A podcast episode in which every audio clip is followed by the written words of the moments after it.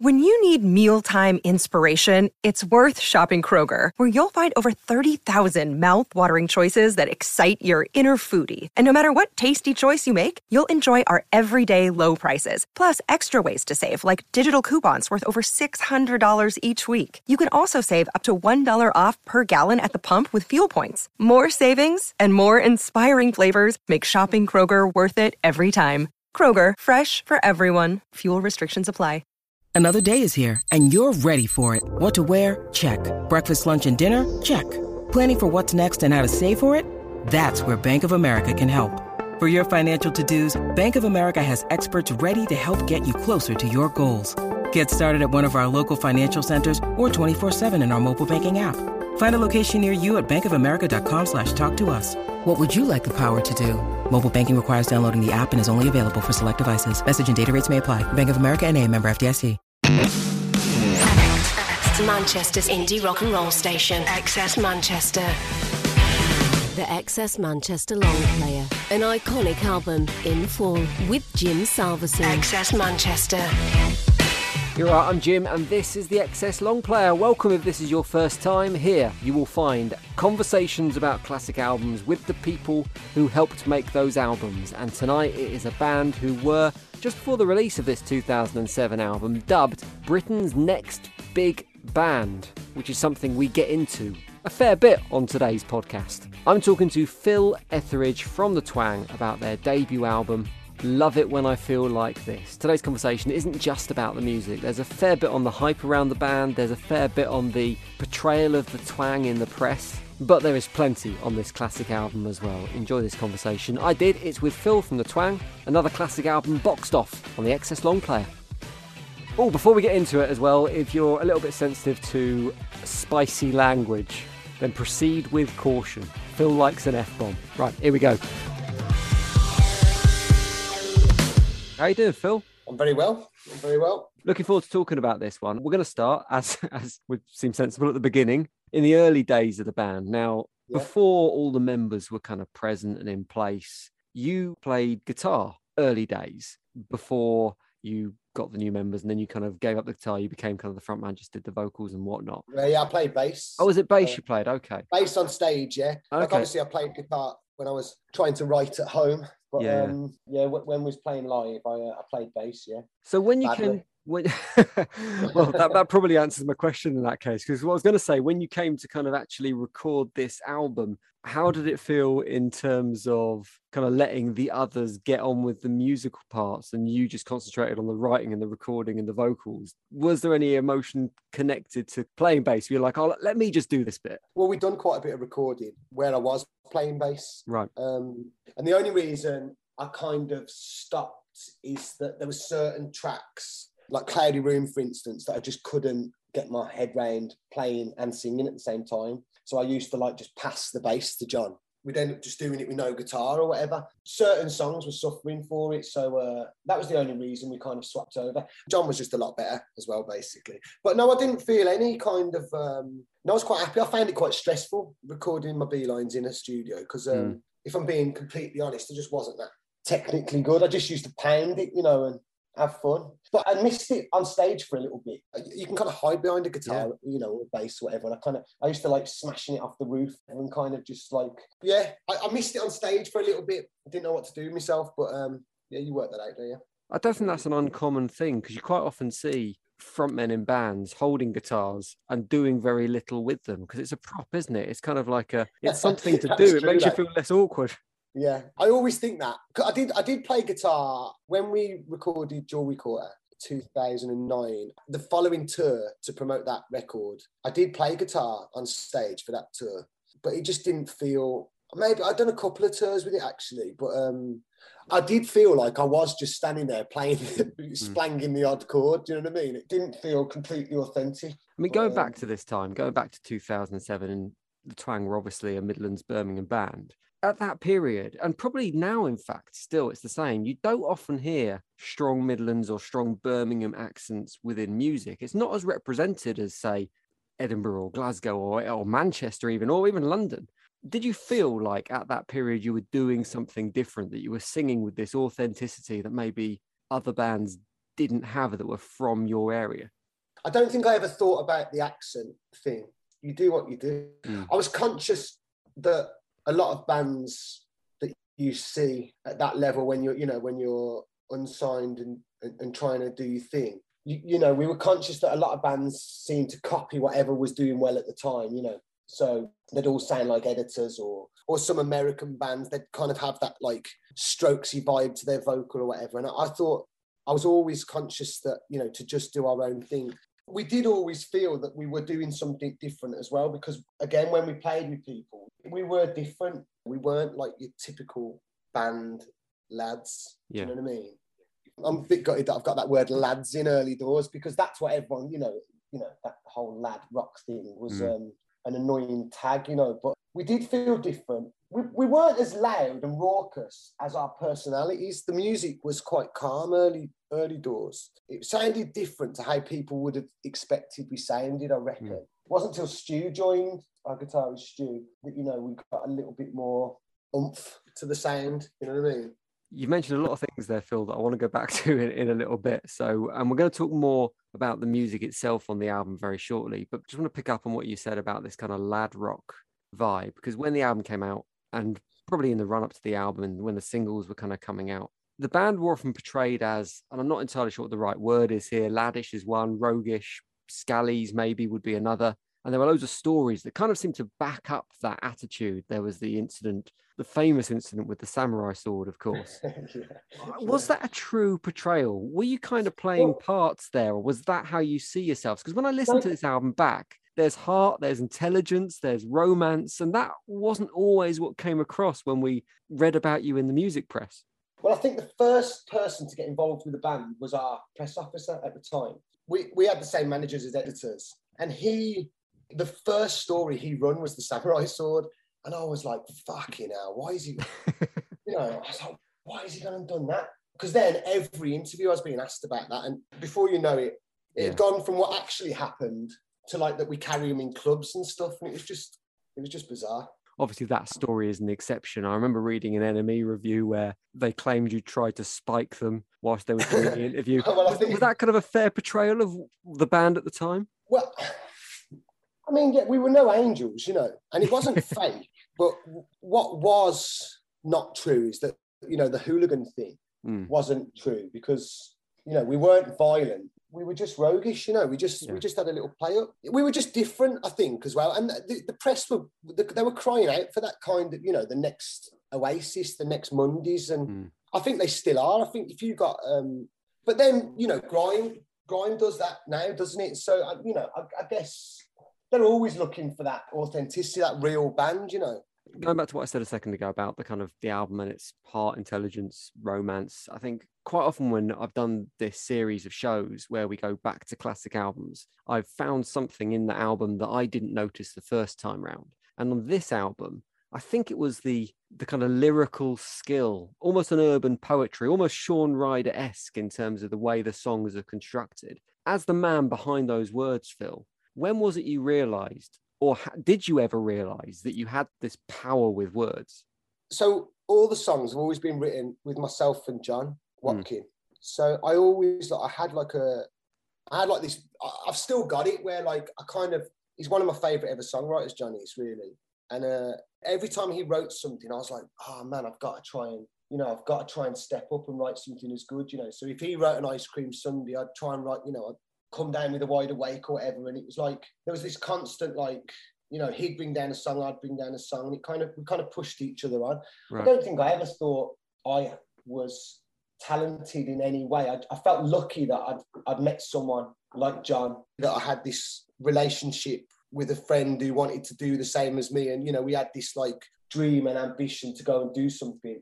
And rather than spend our time in the pub chatting bollocks, it was, you know, he wanted to go down the studio with me and, you know, and just write. And that's where we spent, you know, three, four nights a week and just, you know, trying to get the dream together, you know, and it was it was amazing times, man. They're the best times I think being in a band, you know, when you when things are coming together, when those songs click Mm. for the first time and that. I can picture being stood there, you know, the hairs stood up on the back of my neck and, you know, thinking that this is it, man. And that whole like dream of oh, when we're signed, when we, it's going to, you know, and it, and it, and it did happen for us. And it was like, yeah, man. When it, when it did happen, when you did get the record deal and it all started to move, there was a lot of buzz around the band. Going back to the yeah. NME again, they described you as Britain's next best new band. They said yeah. it was like the Streets remixing the Stone Roses. What does that kind yeah. of accolade do to a band? Having that badge put you on, does it feed the ego or does it just add extra pressure?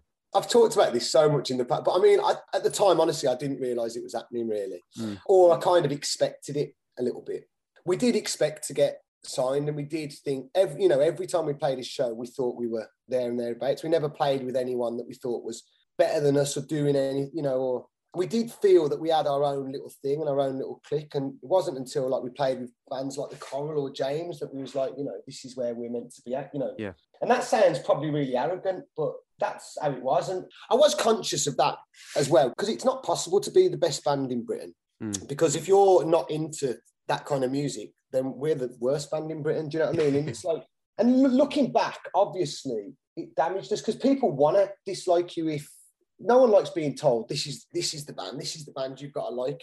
It obviously is quite damaging, but at the time, you know, we weren't bothered because it, it was meaning the uh, the advance for the deal was just going up and up. It was happy days, really. You know, the more they talked, the more the, the bigger the paycheck got. So it was like it was pretty cool time to be honest. I think I've heard you say before that because of the hype around the band, and the album did phenomenally well. It was a top 10 album. You've got a gold disc from it and all that kind of stuff. But I think you've said before that the record label because of the hype, were a little bit disappointed with how the album performed at the time? I think it was a strange. I think it was would, a number three album. I'd have, if you'd have told me that a few years before that that was going to happen to me, I'd have snapped your mm. hand off. Yeah, it would have been. It would have been nice to get a number one. But I think you know the press fell off as a bit. Going back to that laddie thing, we didn't fuck up like they wanted us to. I didn't become a smackhead. I didn't end up in jail. I didn't start dating a supermodel. I didn't do the things that they'd have a supermodel. What a wanky thing that is to say. But you know, I didn't start dating a model in London. I didn't move to London. I didn't do a lot of the things that I think, you know, I didn't live up to it. And I did kind of back away from it a bit because, you know, because of the way we were being portrayed, I did back away a little bit. You know, I, I look back at it and it did kind of freak me out and I did I did take a step back. Was that conscious? Were you going, I'm not going to be the man you want me to be? Look, tabloid press. I'm yeah, not going to I'm, I'm, not, because I'm I'm not like that. I mean, compared to most of those people writing it, then I definitely am. And all, most of my friends, you know, crackers. But I spent my time in the studio writing songs about my missus and stuff. It was like, I wasn't like that mad. Do you know what I mean? I used to perch on the end of my bed playing an acoustic guitar. I wasn't like some crazy fucker running around fighting people, you know. A, lot of the bands at the time, man, I hate, you know, I was like, and, I, and you know, I never, I never used to say stuff about other bands, but I was like, I just I hated it. I felt it was so fake. You know, you had people walking out on stage in a little Stone Island jacket, giving it the big one, and you know that that's not what they're about. You know, I just backed away from it. Really, I wasn't into it. I'm not going to ask you to name any names, but uh, instead we will talk about the album, some specific tracks off the album, if that's okay. And I'm going to ask you to pick a couple of highlights in a moment, whether they're your favorite tracks or stuff that brings back memories. It's completely up to you, but I just want to flag a couple up first, if that's okay. First, either way, I think we need to talk about highest charting single off the album, all over the radio. I seem to remember back in the late noughties. What's your relationship yeah. like with that song now? Do you love it for the doors it opened, or do you hate it because it's yeah, the song yeah, that gets much. so much attention? Very much so. I mean, that's the you know I've said this a lot as well, but and without saying in all X Factor, that is the song that that changed everything for us. You know, that changed mm. our fortunes. That was what got management involved. That was what got press officer involved. That was what got NME involved. It was the song that it just opened every door. You know, we had so much interest in the band, and they were all basically just interested in that song that's the song that like it just changed everything you know. And still you know i think it means a lot to people. We get messages you know on a daily about that track. When it does get played on the radio you know it's an emotive tune you know. I remember like it was one of them that it took like they always say it did take me five minutes to write and six months to finish. There's bits of that album. There's you know there's always regrets. I try not to have like i try and be positive about it because like to a lot of people that record marks a time in their life and is important to them. But to me, obviously, you know, that time I look back and you, you'd always do things differently, but hindsight's a wonderful thing, isn't it? The other track I want to talk about is track number five off the album, Push the Ghosts, which when I was looking at this, I noticed it had a writing credit for Ray Davies. Firstly, is it the Ray Davies, as in Ray Davies from the Kinks? Because I've never heard this before and I can't find anything about it online. And it just piqued my interest and I thought I've got to find out more. I've no idea. It's for that Salt-N-Pepa beeline, isn't it? That we had to, uh, you know, push it, Salt-N-Pepa. Yeah. We nicked the beeline, didn't we? Uh, okay. For the middle eight. And they, they got like 50% of the track or whatever. So I'm guessing it's not the Ray Davies you're on about. No, I don't think I don't think the Kinks had anything to do with Salt-N-Pepa Pusher, to my knowledge, but, um, anyway. Unless they stole that beeline off him, I don't know. Who knows? I'm going to go and do some uh, further research and dig into that one. I'll find out. I'll report back. Do that. I do know that we had to give. I think we might have even had to give. We definitely give 50% of that track away to them for that pick me a couple of tracks that you love, Phil, or that bring back memories, or like you mentioned earlier, that you remember the hairs standing up on the back of your neck when you kind of wrote them or recorded them. Which specific tracks are they? I mean, Two Lovers was Two Lovers is another big one for us, you know, and that was again that was I I, I just I wrote that in my bedroom, perched on it. Saunders was living with me at the time, our old singer, and uh, I took it into I, I went into his room and played it this verse and he just like sung the chorus like there and then. Like you know like those magic moments where you just you just spat the whole thing out in like mm. literally there and then and we were like this is going to be great. And then that was one of the last tracks to be recorded as well. That was during the album sessions that we wrote that. Uh, stu's guitar on that it's like smith's-esque. I love it. I love it there's a fair bit of Manchester in this album, isn't there? There's kind of we've already mentioned Shaun Ryder, mentioned the Stone Roses, you just mentioned the Smiths there. Was that kind of Manchester almost verging on the baggy scene, a big influence behind this album? Well, yeah, definitely. We all were like heavily into like rave and stuff when we were kids. You know, we were too young to to be going to the, you know, the fantasies and that. We all had the tapes and that's what we were mm. into. And then, you know, 95, 96, we were all going to the steering wheel in Birmingham and decadence and you know was was into like house basically. So it was always going to go that way once we picked up guitars you know once that britpop thing happened and like late 90s and everyone was picking up a guitar we were just one of them. And once that happened it was always going to go that way for us because of the influence of dance music. So and it just so happens that manchester's had some of the greatest ever bands you know you can't get away from even like bands like WU LYF and Money and bands mm. that don't get talked about that much. It always seems I'm talking about bands from Manchester, but um, you know, fair play to them. Pick another track off this album that brings back memories.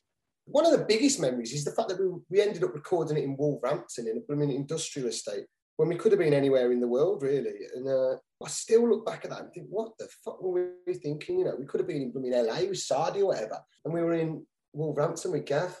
But again, that was trying to keep the authenticity of like, you know, he'd got us to that situation. So we we, we stuck with him because I think a lot of bands had like demoed with him and then gone off, you know, you get signed and it's automatic that you go with Jim Abbiss or automatic that, you know, you go off and do it with someone else. And we kind of we felt that we owed it to him to to finish it with him. So and it was a, it was a, it was January when we recorded it. It was freezing cold on an industrial estate in Wolverhampton. It was um so that's my big that's my biggest memory. But tune wise, I love Reap What You Sow. I really like Reap What You Sow.